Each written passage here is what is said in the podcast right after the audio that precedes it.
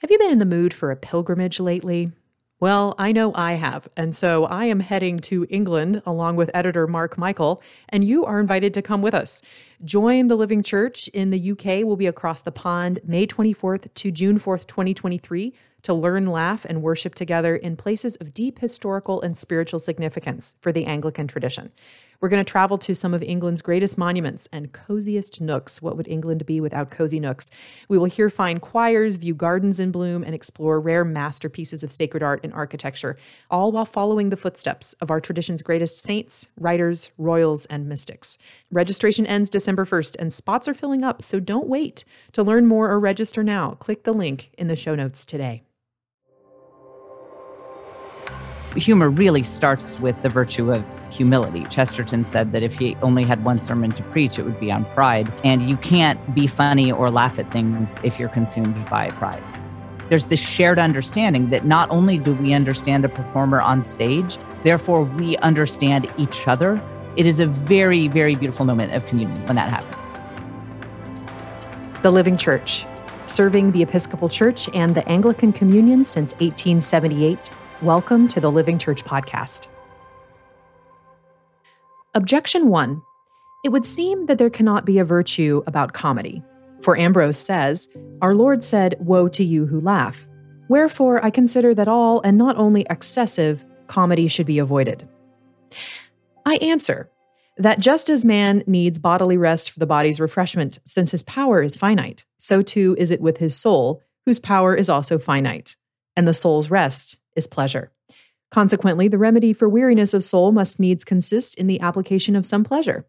Now, such like words or deeds wherein nothing further is sought than the soul's delight are called playful or humorous. So let's stick some of that in all of our serious problem solving pipes and smoke it. Happy recent feast of All Saints and All Souls, dear listeners, and happy All Hallows Eve if you got out there and had some fun with your neighbors. And my apologies to any Thomas Aquinas scholars out there who noticed the very small liberties, very, very small, that I just took with the Summa Theologica. What hath the saints to do with laughter? That is the question in a nutshell that I pose to my guest today, comedian Jen Fulwiler. Scripture and Christian tradition have much to say about joy, much to say about truth and truth telling, and much to say about being human and growing into our full humanity before God. And all of these, I propose, are related to humor, laughter, and learning to tell our stories. And I will say that I don't think Thomas would disagree with me too much here. I basically replaced the word fun with the word comedy in the quote above. So, yes, even the venerable doctor has something to say about poking fun, having fun, telling jokes, and sharing even the darkest moments of life with grace and with perspective about where this whole messy human story is leading. Jennifer Fulwiler is a stand up comic, best selling author, former Sirius XM talk show host, and mom of six. Her podcast, This is Jen, now The Jen Fulwiler Show, debuted in the comedy top 10 on iTunes. She is the one woman show of the Naughty Corner stand up comedy special and author of Something Other Than God, One Beautiful Dream, and Your Blue Flame. Her books and shows are available online, and we'll provide links to those in the show notes today. And she's on tour. Tickets are on sale at jfcomedytour.com. You can follow her on Instagram at, at Jennifer Fulwiler, F U L W I L E R. We will talk today about stand up comedy and the saints, about Jen's journey into Christianity, about holiness and laughter, and about the common grace the comedy reveals. And yet, humor must befit the hour and the man. Thank you again, St. Thomas. So, we'll also talk about how truthfulness, maturity, and facing reality can actually make a comedian funnier. Word to the wise if you preach, if you pastor, I would listen to this conversation in that light too. What hath preaching to do with stand up comedy? What might these art forms have in common? Finally, I make passing mention in the podcast of something called blue comedy. And that simply means comedy that you would not listen to in the car with your children or with your parents, actually. You can listen to today's episode with children and parents in the car. But now, since it is against reason for a man to be burdensome to others by hindering their enjoyment, God bless you, St. Thomas, we hope you enjoy the conversation. Is this audio only? Yes, this will be audio only. Okay. So I had no doubt that your hair would look great today, but if you had forgotten to brush it, it would not have been a thing. So Jen, how how are you and what are you up to these days, Jen? Because it was the middle of the pandemic when you decided to switch career tracks and do stand-up comedy and your podcast full time. So has that kind of balanced out pretty well with, you know, work, family stuff? You know, we have found a really nice routine. One of the problems is there aren't a lot of models for how to make this work. I didn't know a lot of mothers of six kids who do stand up comedy touring as a full time job. And so I didn't have an example of how exactly that would work. But we've actually found a, a great system that's working well. Jen, thanks so much for joining me today. Yes, delighted to be here. All right. So let's start with a story. You were a happy atheist all your life. What happened, Jen? Why why did you trouble those philosophical waters? Why would you do that? Yeah, I you know, a lot of things happened that made me start to question atheism. I, I used to have that silly idea that atheism is for the intelligentsia, that people who are just intelligent and a little bit more science minded tend to be atheists. And it was interesting when I started hanging out with my husband and his friends it piqued my curiosity because my husband he went to first of all it's kind of interesting that he grew up poor and was raised by a single mother very very poor. But he ended up going to Yale for college graduating with honors and then Columbia Law School Stanford Business School and he studied in the in the master's computer science program just for fun while he was in Stanford. Why not? So clearly yeah exactly so clearly a very smart guy and he he had all these really really just brilliant genius level friends and I began to notice that none of them were atheists. None of them. These people would have like nuclear physics degrees from Harvard and were very dismissive of the concept of atheism. And hmm. I just thought that was interesting. And then when my first child was born, I just I started to see that you can believe in certain truths such as love that you can't prove in a scientific laboratory. And I just realized that I was missing out on a large part of the human experience. Yeah. It, it, by having this very strict atheist materialist mindset. So then I just started kind of reading books about religion. And I basically I just started doing a lot of reading after that. I've heard you tell stories about your father who had this amazing impact on your life. And he was an atheist and he's just this man of incredible integrity who always told you to follow the truth no matter where it led you. Exactly. Yeah. He didn't exactly raise me to be atheist, although, I mean, he, he sort of did and he didn't. I mean, he very much thought that that was the correct worldview. And we talked about that openly. But he always said, seek truth and question assumptions. And that is the most important thing that you can do when evaluating the world and crafting your belief system. Okay, so you were an atheist, you started meeting super smart people who were not atheists, and it was kind of shocking you. You were having conversations, you were reading books, and then you had someone in your life who had tons of integrity, was very logical, told you to always look for the thing that is true. So, in other words, you are practically C.S. Lewis.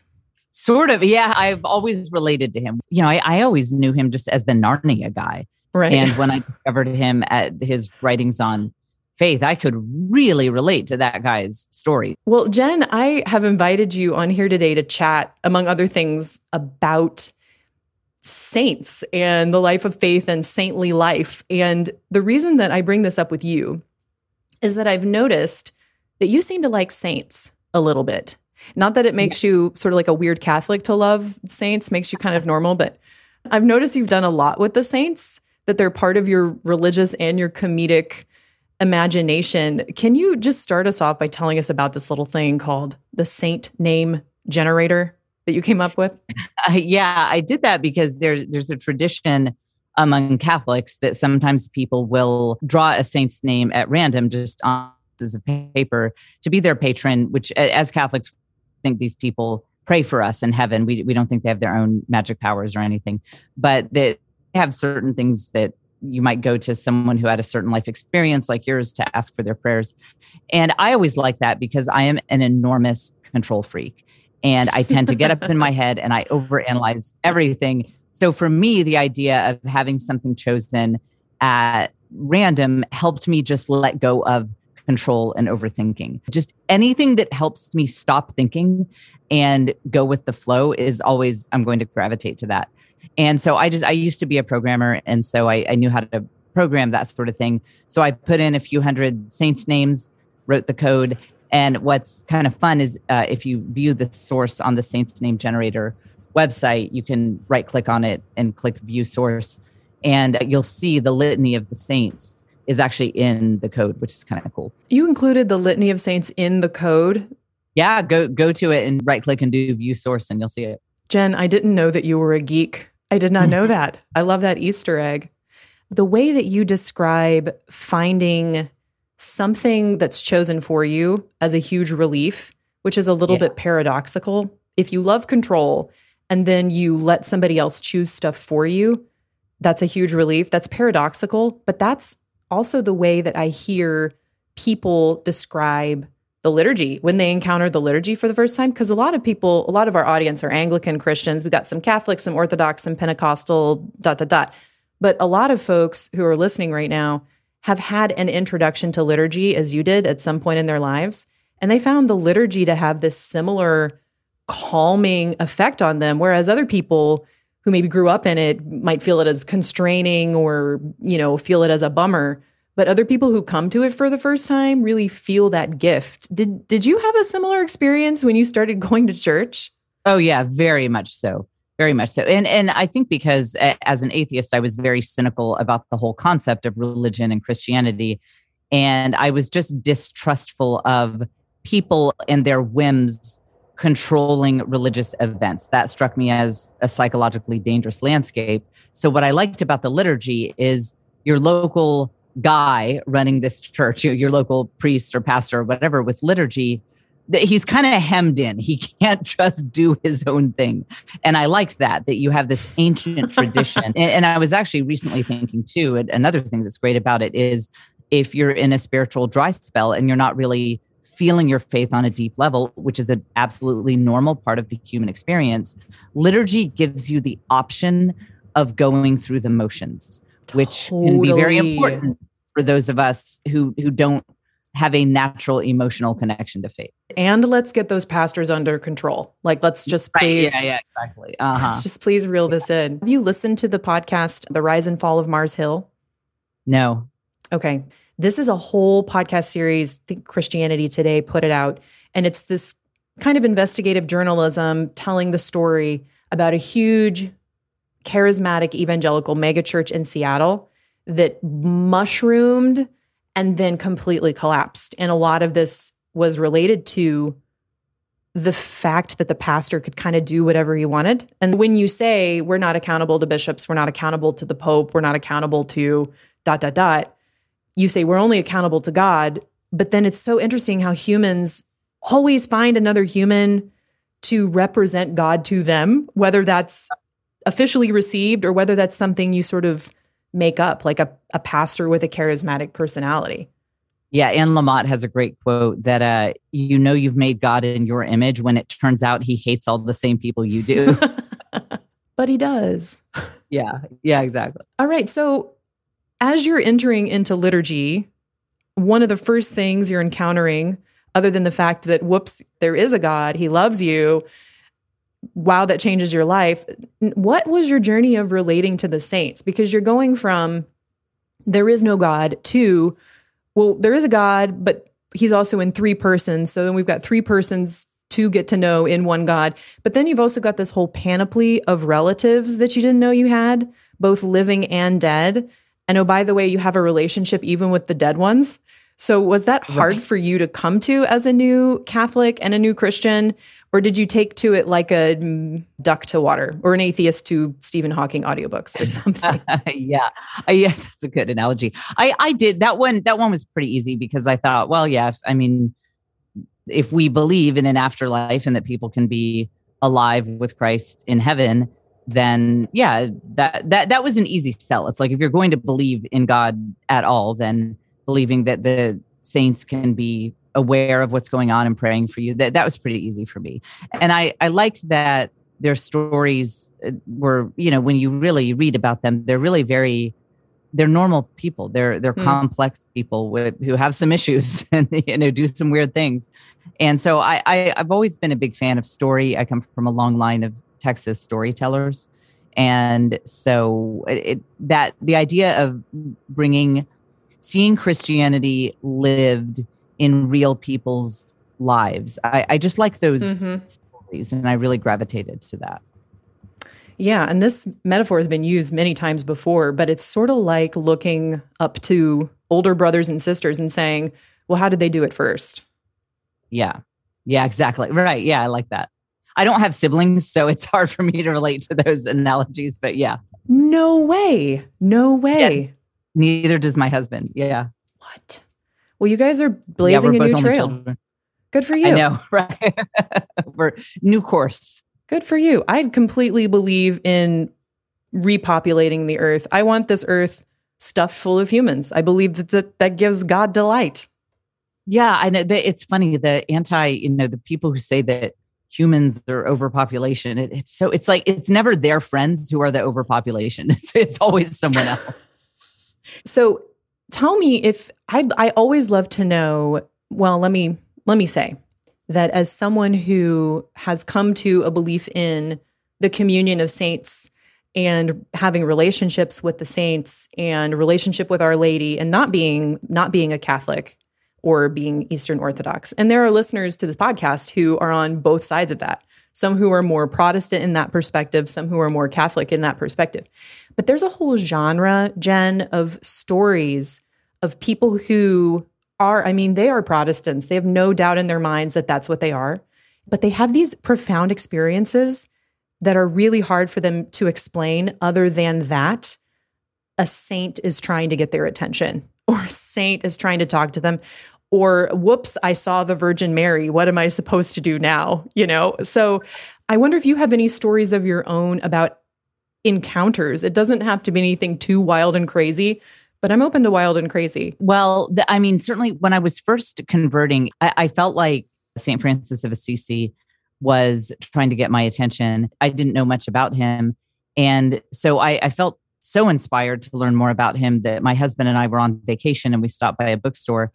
And I happened to see that that, mm. that day, the day this was happening, was St. Francis's feast day, which is also our wedding anniversary, which was no, crazy. No way and and then we we were on a road trip and we went to visit this camp that my husband had gone to as a child and it was run by a lovely protestant couple and we walked inside their house and the woman's theme of decorating was St. Francis, it, which is so interesting because they're evangelical, but all throughout her house, it was St. Francis everything.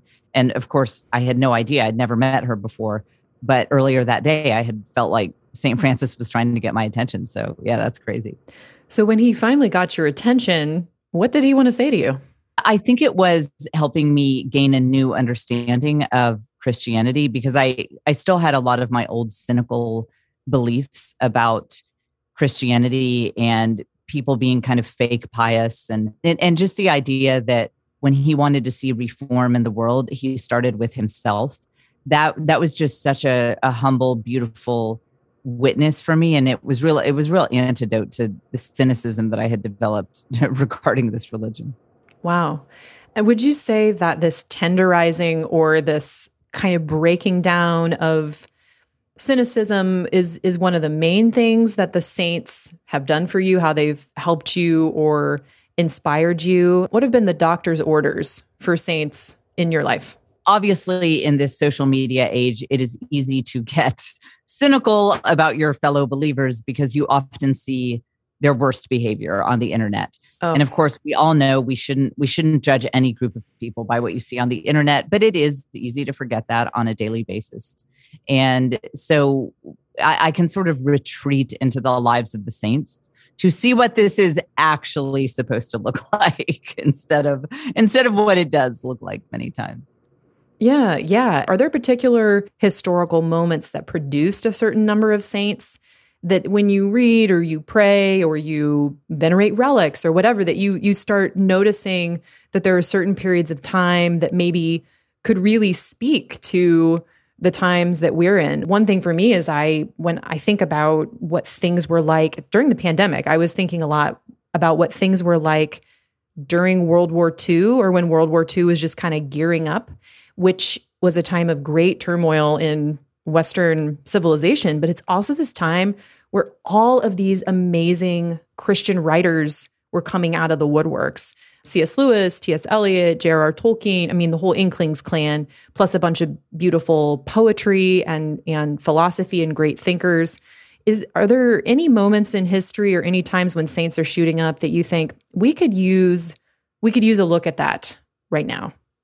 Well, actually, speaking of the St. Francis, I mean, when you read about the time that Francis of Assisi lived in, it was a disaster. I mean, the the church was a disaster. There was, I, I think I read that there were a couple of local bishops that they excommunicated each other because they were in such a war with each other.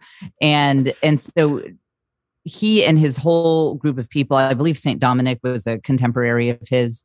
And so you see these two great orders being founded, the Dominicans and the Franciscans during that time. And it, I think people don't understand what a chaotic time that was. And, and that's why, you know, God gave St. Francis the message Francis, rebuild my church. As you can see, it is falling down. And that's why, because it was a disaster. There was so much infighting and just so much negativity and so, yeah, that that is definitely a time period that comes to mind. By the way, as an aside, one of the things I, I like about Francis's story is that he, I, mean, he, I, you can kind of make the case that he got the message a little bit wrong. You see that God was having him rebuild the actual church with a capital C, uh-huh. but he, he took that message and he started hauling rocks over to the church that he was in was literally falling down and it's just a good example of how we don't need to overthink things in the spiritual life. Just hmm. do what seems right in the moment, and God will work out his plan as long as you maintain a, a humble heart and you're just doing what seems to be the next right thing with a humble heart. That's totally right. God is God is not a perfectionist and I'm so happy that he's not a perfectionist. Uh, yeah. Right. It's just such a relief. I did want to also give a plug for a podcast episode that you did in July of 2020 called I'm gearing up to hate fireworks. Oh and yeah. I think this one was one of my introductions to your work and made me realize, oh, she's got this interesting take on the saints. But everyone should go find this because it has Jen talking about St. Ignatius. You get this really nice biography of St. Ignatius and also a suggestion. What is that suggestion, Jen? Oh, yeah. So, you know, I live in Texas where people will just set off illegal fireworks all hours. They don't care about the law or whatever. And so I thought, you know, since they have no regard for what their neighbors might care about noise and, you know, ma- making noise constantly, I thought, you know, I'll, I'll celebrate St. Ignatius Day because St. Ignatius uh, came to a much deeper faith and became the saint that he eventually was after he was injured by a cannonball. Mm. So I said in that podcast, maybe I will start celebrating St. Ignatius Day, which I believe is around July 25th, and I will set off a cannon all night. And if my neighbors complain about it, I can be like, oh, no, no, remember the 4th of July? No, noise at all hours of the night is fun, guys. Happy St. Ignatius Day. Absolutely. Everyone, the, and Jen, the sound effects. I don't know who did this, who put in the sound I, effects yeah, for, yeah. was that you or was that? Oh, yeah, someone? that's my radio background. Yeah, I know how to do all those sound effects and Jen, stuff. the sound effects were just 50% of the whole. I was in stitches. I don't want to say much more except just the sound effects. The sound effects. That used to be on my radio show an annual tradition that I would do that. So I need to bring that back. Yes, please do. Well, that kind of transitions me to my next question for you, which is about faith and comedy. You have a vocation as a comedian, among other things. And personally, I'm convinced that they need each other. I mean, Lord, please give all of our pastors a sense of humor. Make someone on every church staff a funny person. Things would be so lovely. Staff meetings, the way that churches operate, the strategic plans. Senses of humor help all these things. They help church services when things go wrong. I have a friend who grew up Catholic in India and he was mad at one of the priests. He was seven or eight years old. He was an altar boy. And in the middle of the service, he was just filled with rage about whatever it was he was mad at the priest for. It was some silly thing. He runs up to the altar and punches the priest in the oh, arm. Wow. Wow. That's great. And everyone just laughs. And it's like that is that is what we need because obviously God has a sense of humor. Like have you ever read the Bible? Have you ever seen a human being, right? The Old Testament right. is full of puns. You know, Jesus had perfect comedic timing in his, you know, his zingers and his sermons. And I mean, even the canon of scripture, uh, commedia, and you know this in the in the most literal sense, just basically means happy ending. So yeah. Dante's Divine Comedy, the canon of scripture, the history of the cosmos, is a comedy in the fullest sense of the word. So how do you see Jen comedy and faith interacting in your own life? Which maybe which came first, or are there ever moments of conflict when you think, "Whoopsie daisy, maybe comedy and faith aren't so compatible after all"? What's been your story? Oh yeah, I think they absolutely are. They're both so good for each other. I uh, I live in Austin, and so I'm in the Austin comedy scene. So I see what happens when atheists do comedy, and it's pretty grim because comedy it has to be predicated on truth. Jokes don't work if your premise is simply a false view of the world that it's just not there's nothing funny to bounce off of there. So you have to have some concept of what is true about life and morality in the world in order to be funny. And then on the other hand i think humor is so good for faith because humor is predicated on humility. If you are very full of yourself and you don't trust god therefore you think you have to control everything and everything has to be perfect well you don't have much of a sense of humor. And hu- humor really starts with the virtue of humility which is such a it's it's a key virtue. It's the antidote to pride. You know chesterton said that if he only had one sermon to preach it would be on pride. Hmm. pride actually absolutely kills our relationship with god. And you can't be funny or laugh at things if you're consumed by pride. And they say the one thing the devil can't stand is to be laughed at. And that makes perfect sense to me. Right. Yeah. Yeah how, how has your sense of humor developed over time? And I ask that because, as you were saying, that humor shares the same root with humility, I was thinking of my own spiritual journey. I could literally track Jen a moment in my life where I was in my early 20s. Life is hard. Okay. It's life, it's hard for everyone in their early 20s, but being just sort of so stressed about everything, about life, about the world, very angsty, very verklempt.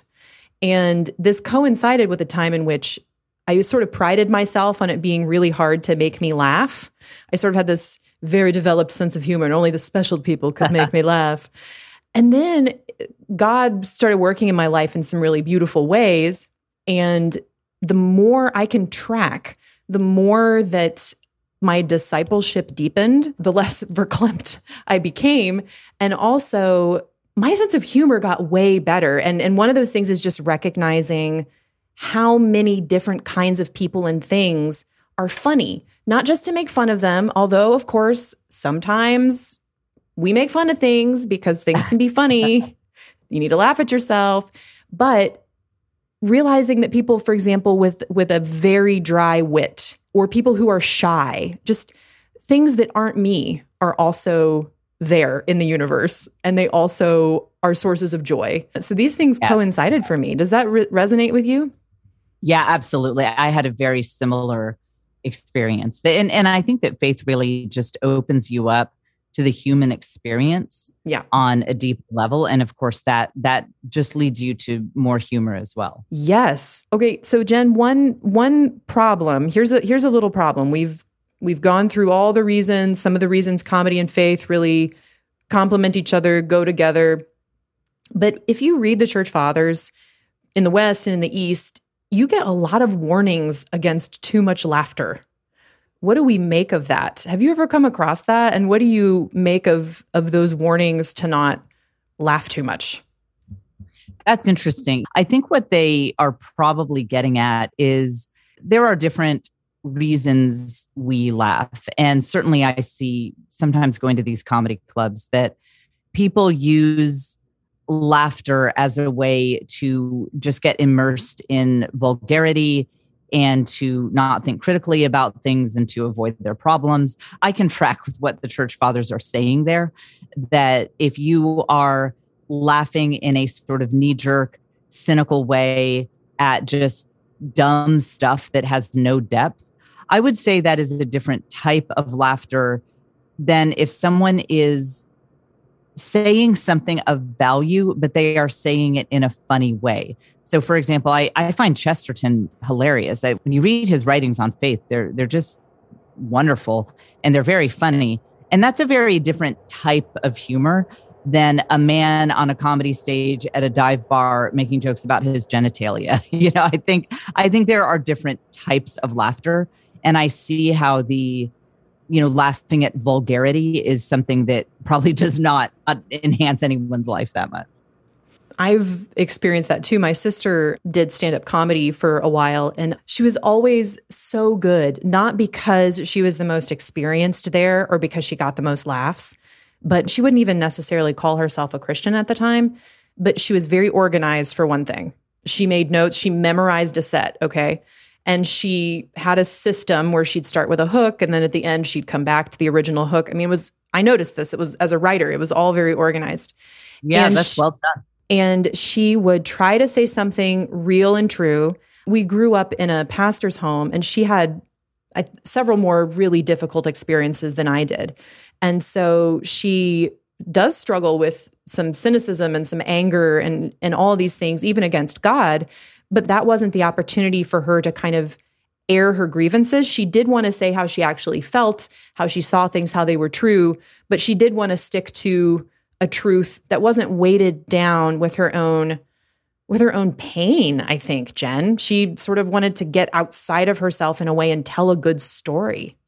Yeah, I and that that is I think humor can be very cathartic in that sense that you have to be self-aware and you have to step outside of your own experience in order to process it into humor. And, and I think that can be really valuable. Oh my gosh, people listening to this podcast right now who regularly write sermons, re listen to the podcast and listen to everything that could apply to also yeah. writing sermons. Yeah.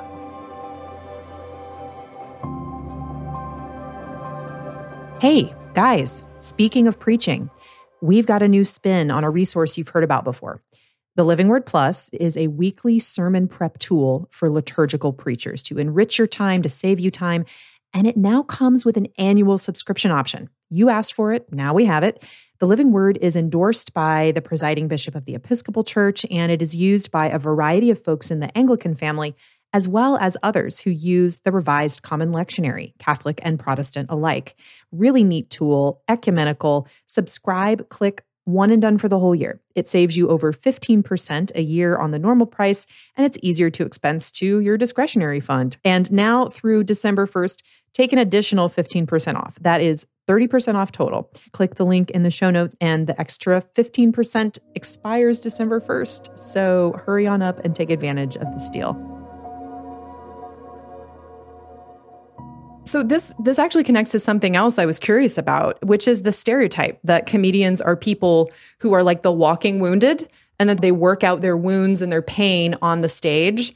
Surely comedy doesn't always come from a place of pain as you've at least suggested. If it doesn't, how does the pain relate to it? And, you know, like does a more healed comedian, let's say every comedian in the world all of a sudden today was a true pious follower of Jesus Christ as Lord and receiving the life of God, would they be better comedians? Maybe not. And that's, I mean, I, I do think that they're, let's be honest. I've never known, I've never known a comedian who's not a psychological disaster, myself included. So, no, I think there's that is an absolutely true stereotype. And there are some like Sebastian Maniscalco is he seems to be a pretty sane guy and you know his comedy is a lot about growing up with an italian father and the tension between immigrants and eh, it, it's lovely and it doesn't seem to be you know from a place of, of deep pain. So it's certainly possible but humor definitely comes from tension. So there mm. has to be tension in your life in some way or another in order to generate comedy because that that's really all comedy is is just it, it, the the upping and then the release of tension Mm, yeah, I, I was just thinking something really similar, which is that it, you know, comedy can come from a place of joy. Obviously, joy is involved or should be involved. It can come from a place of pain, but it really, that's not really where it happens. It sort of happens in this contradictory space between maybe the way things are and the way that they should be. Right, exactly. So yeah, so I would say if you're if you're really deep in the life of Christ, you could still be funny, but probably the topics that you would discuss would be a little different. Yes, they probably would be. As as you're inhabiting this kind of this space of contradiction and and you're in many ways making a living in that space.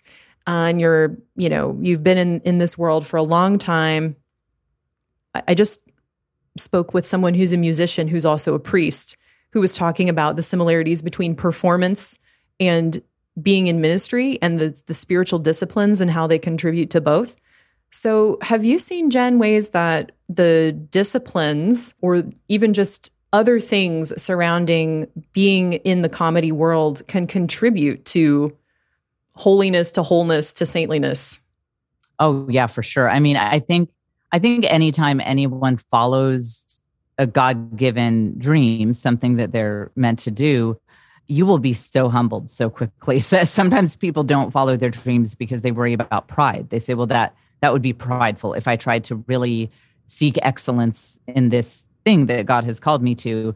And I always tell people, oh no, the the exact opposite. And by the time God is done with you, you will not have a shred of pride left because it, it's hard. Following any dream is hard. And so I, I certainly in the work that I do, I mean, it, it's like I live the litany of humility every single day. And and that's good. It it has been a very good thing for my spiritual life to just let go and let God and look at it like I I am I am just going to do what I can do on my end and I just I I have no choice but to trust God with the outcome. I'd like to not trust God with the outcome. I'd like to control it myself, but that doesn't work. So I have to I, I have to just turn it over to God. And that has been a very, very powerful spiritual lesson. And I'll say too that comedians that have humility I think also can have the right kind of vulnerability. So instead of yeah. picking the the low-hanging fruit of the one night stand I had with that person who, you know, maybe now I think was not that attractive. So I'm going to tell you the story or whatever it may be, or your, you know, or your own addictions or whatever those things may be.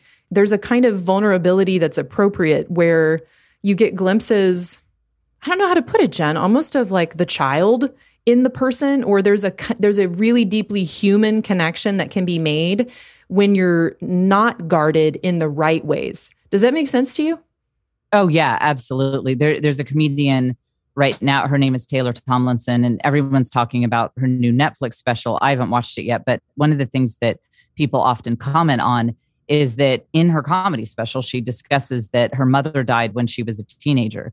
And evidently, she somehow makes that funny but that does sound very endearing to me that she's exploring a, a, very real and a very deep and human experience. This is not surface level jokes about being on Tinder. This is something much deeper and, and richer and more interesting. And I think that goes into that kind of healthy laughter that we were discussing earlier, that, that there's something very cathartic and healthy about finding moments of levity, even in the darkest topics.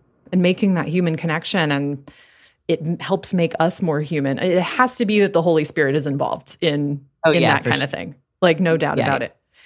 So then what about comedy that is really vulgar or people are swearing a lot or they're talking a little too much about their sex lives in the, you know, wrong kinds of ways. You know, your kids, you would not invite your children into the room. Um what, is there any def, is there any like apology we can make for that? Is there any defense or like what would be the grace in an act that's super super blue for instance? I think one of the great things about comedy is that for it to work you have to feel like you know this person on some level and that they are showing you a truly authentic side of themselves. That that's one of the most brilliant and interesting things about comedy is you cannot fake it. You cannot fake who you are in comedy. You will bomb so fast, mm. e- even if you have the best material. You could you could have you know richard pryor from back in the 80s writing your jokes you'd still bomb if you're not showing a, a, truly authentic side of yourself so i have seen some comedians they're very vulgar that i mean every other word is an f-bomb and you know their their material is vulgar but you sense that this is really who they are like one of them that this person grew up in foster care and was had a variety of abuse in their life and they this is just a person who they've just been through everything. So yeah, this guy does not do clean comedy. He sure doesn't. And he goes into some pretty dark topics, but you get the sense that this man is speaking authentically mm. to his experience of the world. And there is something humanizing about that. And and it helps me understand that as as someone who did not have a background like that, it helps me feel like I know someone with this experience. And it and, and there is this moment of almost communion where I mm. am I'm laughing. He's making me laugh and it's brilliant. And you know, all the neurons are firing in my brain and I'm having this moment of connection with him, even though, you know, we have nothing in common in terms of our background. And so that can be a beautiful thing. Now, that said, there there are, I would say, 90% of comedians who are vulgar. It is not an authentic expression. It, it, they're just trying to get cheap laughs. So I, I'm not saying that I categorically think it's great when people are super vulgar, but I have seen people who do vulgar sets that it does seem like this is just authentically who they are and where they are in life right now. And I think it can actually be a pretty interesting way to explore another person's lived experience. Wow. And and I, I just love this description of the moment of communion that you're having with this comedian who's who's got a very different life from you and who has a in some ways a different approach to comedy than you do. By the way, you can always have your children in the car when you're listening to the Jen Fulwiler show. I think you can always have your children in the car. So they do have a different approach to to the way that they do their comedy. But I remember this when I was in seminary. I took this class on pneumatology, the doctrine of the Holy Spirit. And it was taught by a man who works with a lot of artists, and he himself is a musician. And he's trying to describe these. I think the topic of speaking in tongues came up one day, or charismatic gifts, which, you know, people are like, oh, that's so weird. We don't, you know, we don't want the Holy Spirit to do anything too weird. But the Holy Spirit does weird things all the time. We just don't yeah. notice because we're used to them and they're natural. And one of the examples he gave, which is brilliant, was jazz. like oh, interesting. Interruptive. And then he said another thing, even more mundane, is a human laugh. No other animal makes this sound. It's not like talking, it's most akin to crying, actually, but it's this cry that comes from inside you that at its best is a cry of joy, a cry of connection, of communion. And it is just funny sounding. And everyone has a different one. And if you just recorded a bunch of humans laughing and played it to aliens, they would be like, whoa, you know, this this is the work of God. This is super weird. We don't want any of this speaking in tongues stuff around here. It's just like right, right. like yeah. a charismatic moment. Yeah, that's a great point. I hadn't thought of that. And and you really feel that. I, I recently saw a show of a of a comedian and he was talking about having a, a Jewish mother.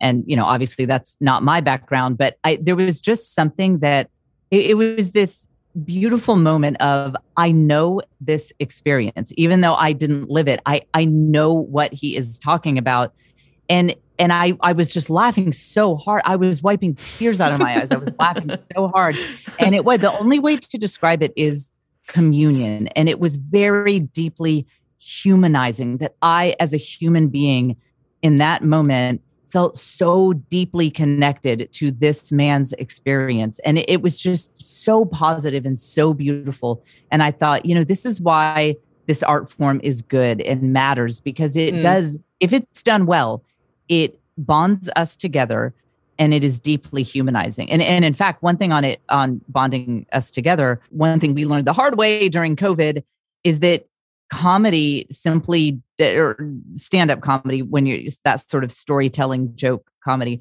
it does not work unless you have a group of people together. People tried to do zoom comedy zoom oh, stand up mm. during the pandemic. It did not work. A lot of a lot of sort of graveyard of comedians who mm. tried to go into zoom stand up and i i see an analogy to the liturgy there that you it's better with more people who are physically close together in one room that is the only way that stand-up comedy works. Imagine trying to do a stand-up set for two people in a room. It, it's weird. It, that's not how it's meant to be done.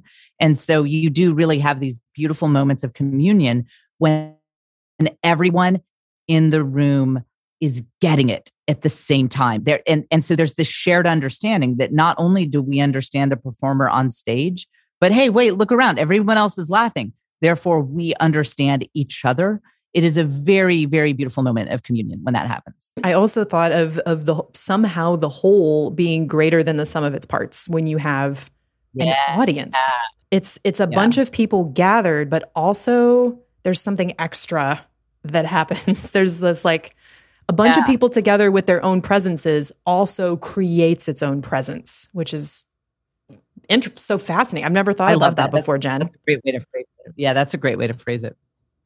So now that we're here in liturgy, once again, do you see what you do as a ministry in any way? Uh, have you made any converts, Jen? Yeah, I see it as I do have, I feel like I have a God given mission. A friend of mine is an archbishop and he he analogized it to. He said in the church militant, you're like the special ops team. Like you're not wearing the standard uniform. You're you're go you're going down in the trenches and you're you're the one who you bring the people back to you know to the to the regular. But army. should we give you a gun?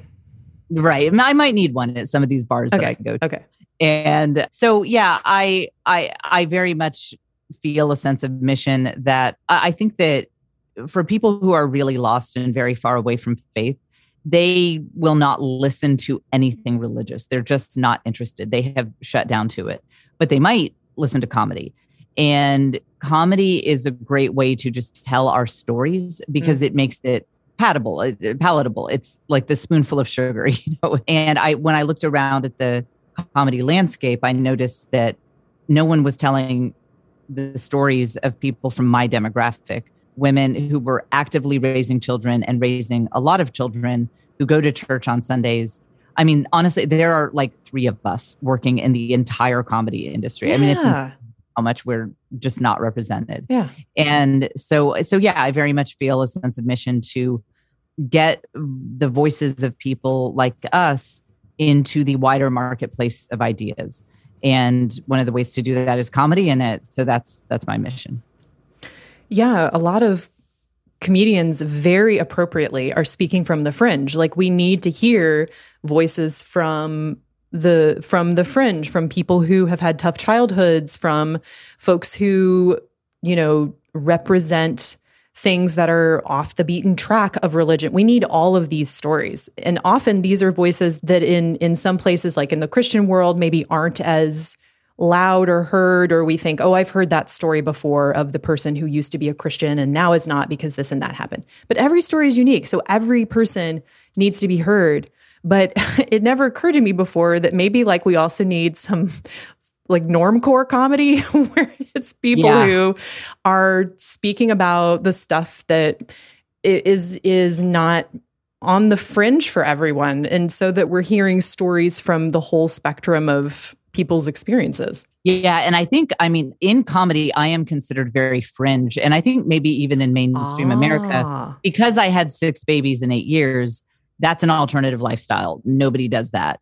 And so that, that I don't seem normal to these people. So I think they would lump me in, in in the fringe comics. And that that's a good thing that I want, I very much want to share that perspective of what philosophy led me to make those decisions. I think it's a good one. And but that that voice is not currently out there in the kind of mainstream secularized marketplace of ideas. So the new tagline for Jen's podcast is I don't seem normal. The Jen right. Yeah, yeah. show. Yeah.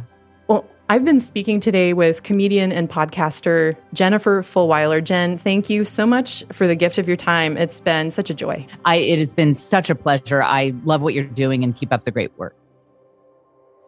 Thanks for tuning in to the Living Church podcast, a ministry of the Living Church Institute. Do not forget that Jen is on tour. You can see her in real life. Tickets are on sale at jfcomedytour.com and follow her on Instagram at, at Jennifer Fulwiler.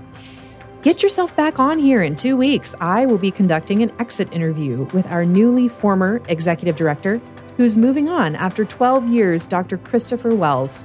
We'll talk about his time at TLC, some good memories, the history of this ministry, what's been exciting, and what next. Until then, I'm Amber Noel, your host, and it's been good to be with you. Peace.